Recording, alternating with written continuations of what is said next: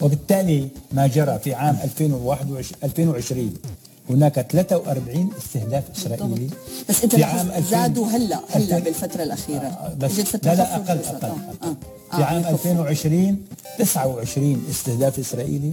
في هذا العام 22. بس السنة بأول شهرين. طيب 3 بقول 3 يعني في الشهر الماضي مرتان وهنا مرة واحدة 3.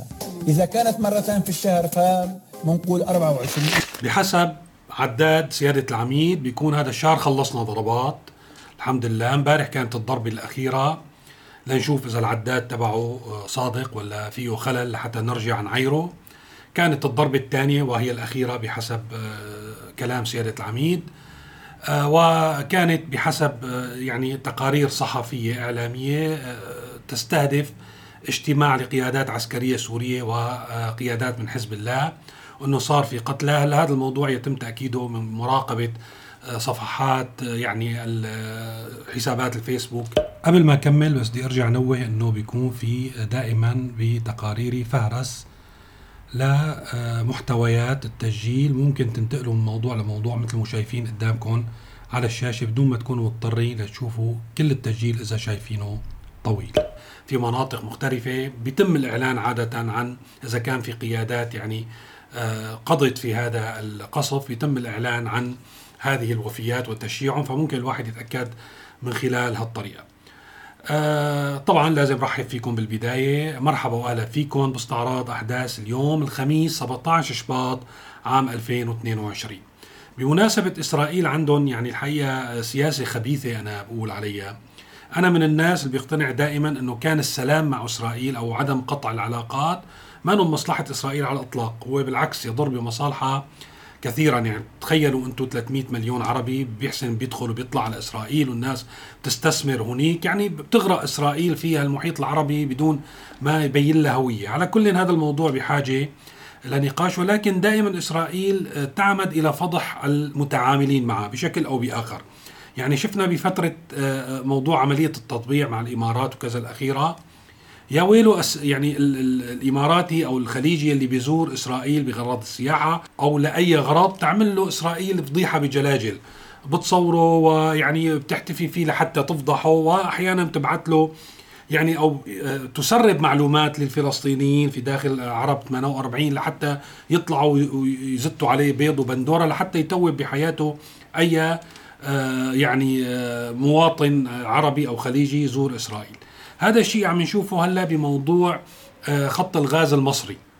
مثل ما شفنا من أشهر طويلة، أول شيء تم الإعلان أنه بده يتم نقل الغاز المصري إلى لبنان عبر الأردن وسوريا، ومن ثم الكهرباء من الأردن عبر سوريا إلى لبنان. وصار في اجتماعات، وبعد ما خلون يعملوا الاجتماعات ووزراء واتفاقيات وبيصير ما بيصير. طبعا نحن من البداية قلنا هذا الغاز إسرائيلي. بلشت من حوالي أسبوعين إسرائيل تقر وتكشف وتفضح الحقيقة أنه هذا الغاز إسرائيلي لحتى تفضح سوريا، النظام المقاوم في سوريا وحزب الله المقاوم في لبنان، أنهم قبلانين يمر غاز إسرائيلي بأراضيهم ويغزيهم ويشعل الكهرباء فوق رؤوسهم. يعني اليوم نشوف على سبيل المثال في تقرير بروسيا اليوم أو خبر، تعتزم إسرائيل، طبعا هذا على كل الوكالات، تعتزم إسرائيل تزويد مصر بكميات إضافية من الغاز عبر الأردن نهاية الشهر الجاري.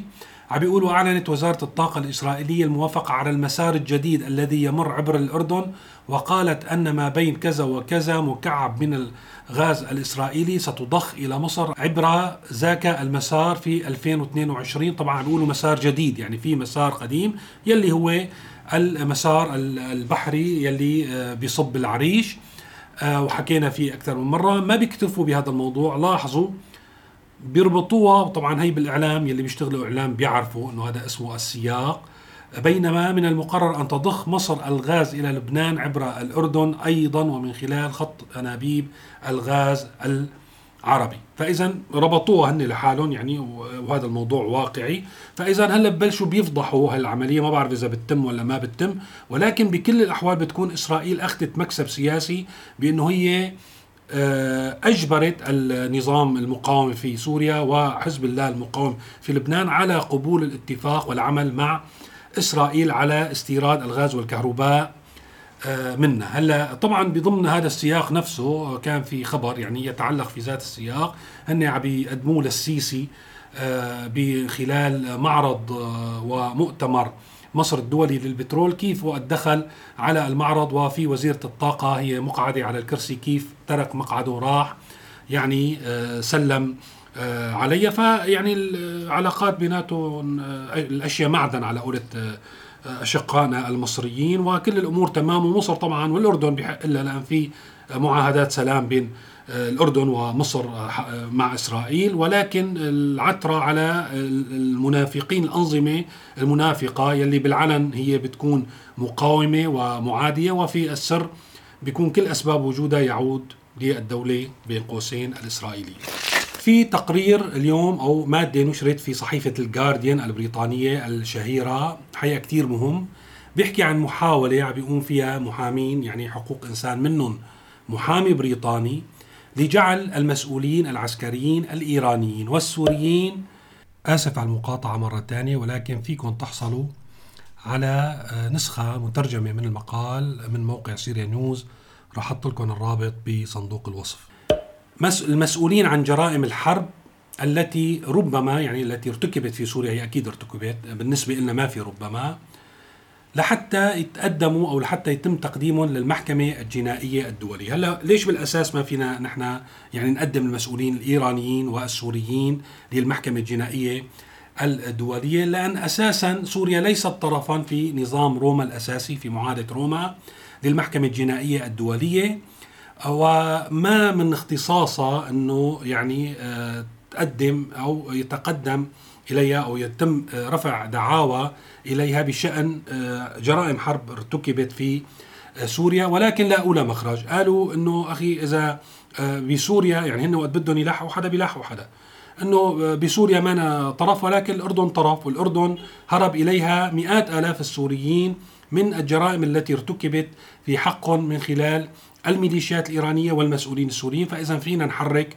الدعوة أمام المحكمة الجنائية الدولية. وكان بالمقال في عدة يعني الحقيقة معلومات مهمة أو عدة مقاطع إلى دلالة، مثلا هون إنها المرة الأولى التي يتم فيها استهداف مسؤولين إيرانيين بهذه الطريقة، وهي العملية كلها جزء من جهد متزايد لجعل ضباط الجيش السوري والآخرين يعني المسؤولين الإيرانيين مسؤولين عن الأفعال اللي قاموا فيها أمام المحكمة الجنائية.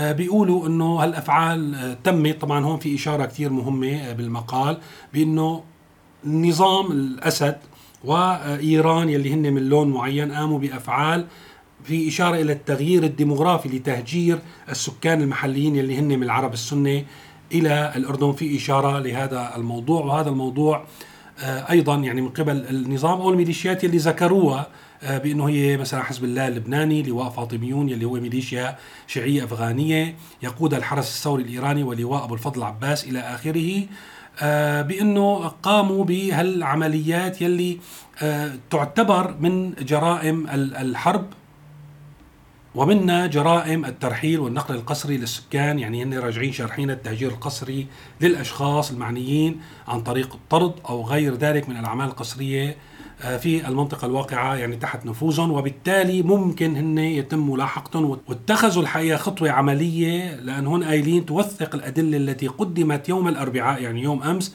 إلى المحكمة الجنائية الدولية كيف تم إجبار السوريين على مغادرة أراضيهم. هن هون عم بيقولوا إنه في أمل إنه المحكمة بعد ما قدموا لأنه تنظر، عم بيقولوا إيه ممكن، لأن في قضية مشابهة تتعلق بالصين يلي هي أيضا ما نطرف بالمحكمة، ولكن بقضية الروهينجا يلي تم إجبارهم على الفرار إلى بنغلاديش باعتبار بنغلاديش هي طرف، فتم النظر في القضية وفتح القضية وملاحقة المجرمين من المسؤولين الذين هجروا الروهينجا في الصين. فبالتالي ممكن هذا الموضوع أيضا قياسا عليه يتم في سوريا ويتم ملاحقة المسؤولين الإيرانيين والسوريين على ارتكاب جرائم حرب في سوريا أمام محكمة الجنائية الدولية. نرجع لموضوع السويداء. اليوم رجعوا المنظمين أو بعض المواقع المحلية نقلت يعني بيانات أو دعوات للنشطاء لإعادة الاحتجاجات يوم الجمعة، يوم غد الجمعة. عم بيقولوا أنه المواطنين عادوا التجديد للدعوة للاحتجاجات بعد انتهاء المهلة الممنوحة للسلطات للاستجابة لمطالبهم. مثل ما قلنا كان في تريث خلال الأسبوع الماضي، أعطوا السلطات مهلة، على ما يبدو المهلة هي جمعة هيك المفهوم، وبالتالي ما تم الاستجابة لهذه المطالب، فأن جددوا الدعوة للخروج للشارع واستئناف الاحتجاجات. هلا المرتبط بهذا الموضوع، امبارح قلنا كان في زيارة لزعيم روحي درزي من فلسطين، زار روسيا لحتى يشوف شو بده يعملوا بموضوع السويداء، فيكم تشوفوا التسجيل امبارح. ولكن مع التزامن، هذا متوقع، مع التزامن بالدعوات لاستئناف الاحتجاجات بصير في قصف من الجهة المقابلة من النظام وأزلام النظام ومرتزقة النظام الإعلاميين لتخوين أهل السويداء. كتب الصحفي بين قوسين اللبناني حسين مرتضى يخون أهل السويداء من النشطاء الداعين للاحتجاجات، عنوان المقال يلي تم تداوله تقريبا بأكثر من وسيلة إعلامية تابعة للنظام أو حسابات التواصل الاجتماعي: السويداء تنسيق صهيوني لضرب السلم الأهلي ومحاولة فاشلة للتدويل.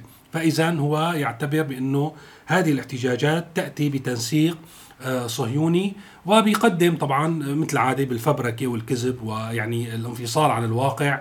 لقد تمكنت الدولة السورية من الحفاظ على ثوابتها تجاه القضايا الخارجية والداخلية، فلا مجال للمساومة بالحفاظ على سيادة سوريا ومنع أي مشروع تقسيمي للجغرافيا السورية. كل يوم بنحكي عن التقسيم وبنحكي، ولا اليوم رح نحكي كيف صارت سوريا لا مركزية بالواقع. يعني حكينا يعني هي السويداء مثال، طبعا يلي بيدفع أحيانا الأهالي ليعملوا لا مركزية لحتى يحموا أنفسهم. نحن ما فينا نخلي الناس تجوع وتموت وبدون وجود حل والتعنت لعدم الوصول لحل، وآخر شيء نلومهم أنه عم يحكموا أنفسهم بنفسهم. ما يدفع إلى مثل هذه التصرفات أنا برأيي في كل المناطق، لأن كل المناطق اليوم يعني على هذا الطريق. ما فينا يعني منطقة نخونة ومنطقة ما نخونة. هو فشل النظام السوري في التعامل مع هذه الأحداث بالحد الأدنى إذا ما كان متواطئ هو فيها. هو بيقول حسين مرتضى يعني باتهاماته بأنه لابد لنا من توضيح ما يجري في جبل العرب يعني سويداء، بأن كيان الاحتلال الصهيوني يسعى إلى تصعيد الوضع الأمني في السويداء عبر التنسيق مع عدد محدود ممن يعتبرون أنفسهم ناشطين. فإذن هذا اتهام مباشر لصحفي أصلا هو ما بعرف شو دخله بالشأن السوري. هو فكرة حسين مرتضى الموضوع ما هو شخصي، ولكن يشكل حالة غريبة في سوريا بأنه هو موجود وله يعني مركز مهم في الإعلام السوري، بينما مئات الصحفيين السوريين شردوا خارج سوريا، ويخرج ويقدم برامج على التلفزيون السوري الرسمي. وكان الحقيقة إذا بتذكروا كان هو أحد الصحفيين اللي عملوا لقاء الشهير مع لونا الشبل المستشارة الإعلامية أو مستشارة الرئيس الأسد، كان هو أحد الصحفيين الموجودين وعمل اللقاء معه. ويحق له يعني يحق لهذا الصحفي الغير سوري أن يتهم طيف واسع من السوريين بالعمالة لإسرائيل يعني. والأنكى من هيك تقوم وسائل الإعلام المحلية والشبه رسمية بنقل هذا الكلام مع الأسف. يتابع المخطط الصهيوني والمدعوم الإدارة الأمريكية يعتمد على استغلال وضع المعيشي الضاغط. طيب فرجوا عن الناس، لا تخلوا الوضع المعيشي ضاغط. يعني أنا بتذكر بداية الأزمة بسويداء كان في شيوخ مشوربين، ناس عمرهم 40 سنة وفوق، عم يتفاوضوا مع المحافظ لحتى ياخدوا 200 لتر، عم يقولوا له 50 لتر مازوت بالشهر ما بموسم الشتاء ما بكفي. يا سيادة محافظ أعطينا 200 أحسن ما يصير وما يصير، ما عطوهم. طب كان يعطوهم 200 لتر مازوت لحتى يعني غريب هذا المنطق. يعني إذا كان المخطط الصهيوني هو استغلال، طاعوا عليهم الطريق ولا شو بيعملوا الناس يعني بالنهاية؟ طبعا أنا متأكد بأنه أهل السويداء ما عندهم أي خطط مع الصهاينة مثله مثل كل السوريين. اليوم الموضوع أنه الإنسان ينجو بنفسه، أنه يأكل ويشرب، أنه يضل ويبقى على قيد الحياة. أما إذا توفر الحد الأدنى، وهذا اللي لازم يوفره هو النظام السوري من المعيشة، يحسنوا على القليلة يأكلوا خبز. أنا بتوقع ما في أي سوري في سوريا يمكن أن يسعى. طبعا عم نحكي على الغالبية العظمى، أكيد في ناس لهم مشاريع ولهم مخططات، في ناس مرتبطين، هذا لا شك فيه، ولكن السوريين عموما بيحبوا بلدهم تضل وحدة واحدة وتكون من أحسن الدول.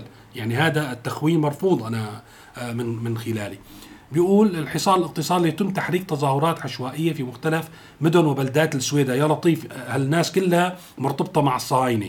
ونقل تلك التظاهرات عبر وسائل التواصل الاجتماعي ومن ثم عبر وسائل الإعلام التابعة لدويلات الخليج. بيصر على تقزيم وسباب دول الخليج، وبيرجع بيحكي عن دور لجنبلاط لحتى يطلب حماية دولية من هذا الكلام. بغض النظر إذا كان هذا السيناريو هو الذي سيحدث مرة أخرى، يعني أنا دائما ما بحسن بنكر وجود متطرفين متشددين، وجود دول تحاول، ولكن هذا الموضوع الشيطان موجود دائما. ولكن الشطارة بأن نحمي أنفسنا من الشيطان. كيف نحمي أنفسنا من الشيطان ومن الشرير يلي بينجح؟ الدول المتمكنة والأنظمة اللي بتحب بلدها والقادرة والقوية مثل ما بدعوها هي اللي تحمي نفسها من الشيطان ومن الشرير، مو يلي بتفشل في كل شيء وبيصير كل يعني الشر والشياطين في أرضنا وبعدين بنلوم المواطنين أنه عم يدوروا لحتى يضلوا يحسنوا يتنفسوا. غريب. طبعا لحتى نأكد أنه الموضوع لا يتعلق بالسويداء، ونحن عنا قوات سوريا الديمقراطية في الشمال الشرقي، ربما هناك يعني استياء من قوات سوريا الديمقراطية باعتبارها هي خلينا نقول قيادات، يعني خلينا نقول هي أقلية مرتبطة بكيان غير سوري، ولكن أعتقد بأنه إذا صار في استفتاء وكانت القيادات من العرب وكذا، ما بتوقع أهل شمال شرق سوريا أنه يكون عندهم مانع من قيام حكم ذاتي، وما بتوقع في رغبة حقيقة أنه يرجعوا لتحت نظام الأسد ويصير فيهم يلي عم بيصير بالأهالي الموجودين تحت النظام.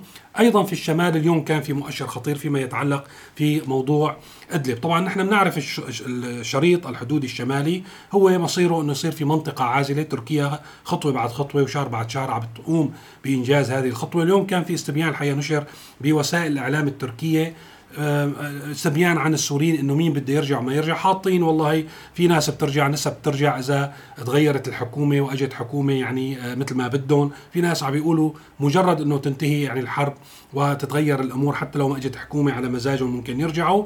اللافت انه كان في 12% من السوريين الموجودين في تركيا واللي هن يقدر عددهم تقريبا ب 4 ملايين انه هن جاهزين ليرجعوا للمنطقه العازله يلي سيتم انشائها في الشمال السوري. يعني في التحضير لإعادة مئات آلاف السوريين، هيك بيطلع عددهم كنسبة تناسب إلى تلك المنطقة. الأهم من هيك اليوم كان التقرير يلي نشرته قناة الحرة عن مجلة فورن بوليسي يلي نقلته عنا، وكمان هي الحرة مثل روسيا اليوم بتسوق للسيناريوهات والخطط الأمريكية.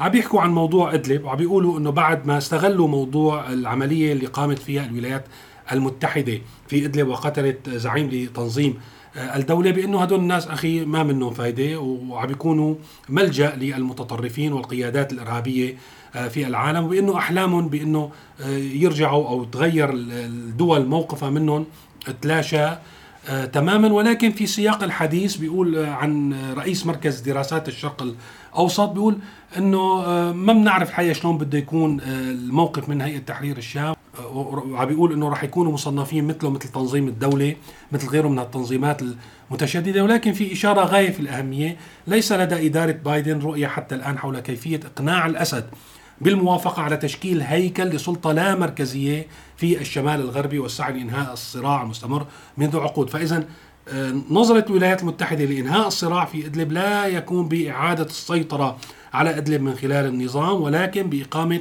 حكم لا مركزي. ما بتكون هيئة تحرير الشام هي التي تسيطر على هذا الحكم، ولكن من الأهالي المحليين ومن يعني خلينا نقول الفصائل الغير متشددة أو ربما التي تنسق مع الجانب التركي إلى آخره. ولكن أيضا هنا يعني من شم ريحة مشروع لا مركزية، صار في أكثر من مشروع بشمال شرق سوريا، شمال سوريا منتهين منه الشريط المنطقة العازلة، هي بإدلب عم يحكوا عليها، ما بعرف شو ضل سوريا. لازم كمان اليوم نحكي عن الموضوع يعني الروسي، الصراع الروسي الأمريكي في أوكرانيا وانعكاساته في سوريا. الحقيقة رح أحكي أنا عن الموضوع الروسي. الحقيقة في نوع من الوقاحة والصفاقة بالتعامل يعني روسيا مع سوريا، نحن ما يعني مو الفكرة نشمت بالنظام السوري أنه استعان بروسيا وروسيا خذلته وأصبحت كقوة محتلة. بالنهاية هي احتلتنا، احتلت المؤيدين والمعارضين، ولكن روسيا بعلمي أجت لحتى هي تحمل الاستقرار في سوريا، لحتى تحارب الإرهاب. التواجد العسكري الروسي لتعزيز أمن سوريا واستقراره، مو لحتى الدخلة في معارك تخص روسيا ومعارك مع قوى كبرى مثل الولايات المتحدة وبريطانيا، وتقوم بمعركتها هي في أرضنا نحن السورية. ومع الأسف نحن الصحفيين السوريين فرحانين ما بعرف على شو من بارح لليوم، هلا رح نجيب مثال على هذا الموضوع. بهذا الصدد في أكثر من تقرير مستمرين الروس في إعطاء الإشارات حول هذا الموضوع. في تقرير اليوم أيضا بروسيا، اليوم هي أكثر شيء عم بتروج لهذا الموضوع. زيارة وزير الدفاع الروسي إلى دمشق استعداد للحرب مع الولايات المتحدة، تقريبا نفس الكلام باليومين الماضيين بأنه روسيا ما بدها تعمل الحرب في أوكرانيا، وهي سوريا هي أنسب أرض لإقامة الحرب الروسية مع الولايات المتحدة الأمريكية. هون بيقول بالنهاية كمان يعني أي نوع من التفاصيل الإضافية، بيقول بالعودة إلى سوريا تحتل الولايات المتحدة الأمريكية جزءاً من أراضي الجمهورية العربية السورية بشكل غير شرعي. علاوة على ذلك يعمل الإرهابيون بحرية في تلك المنطقة.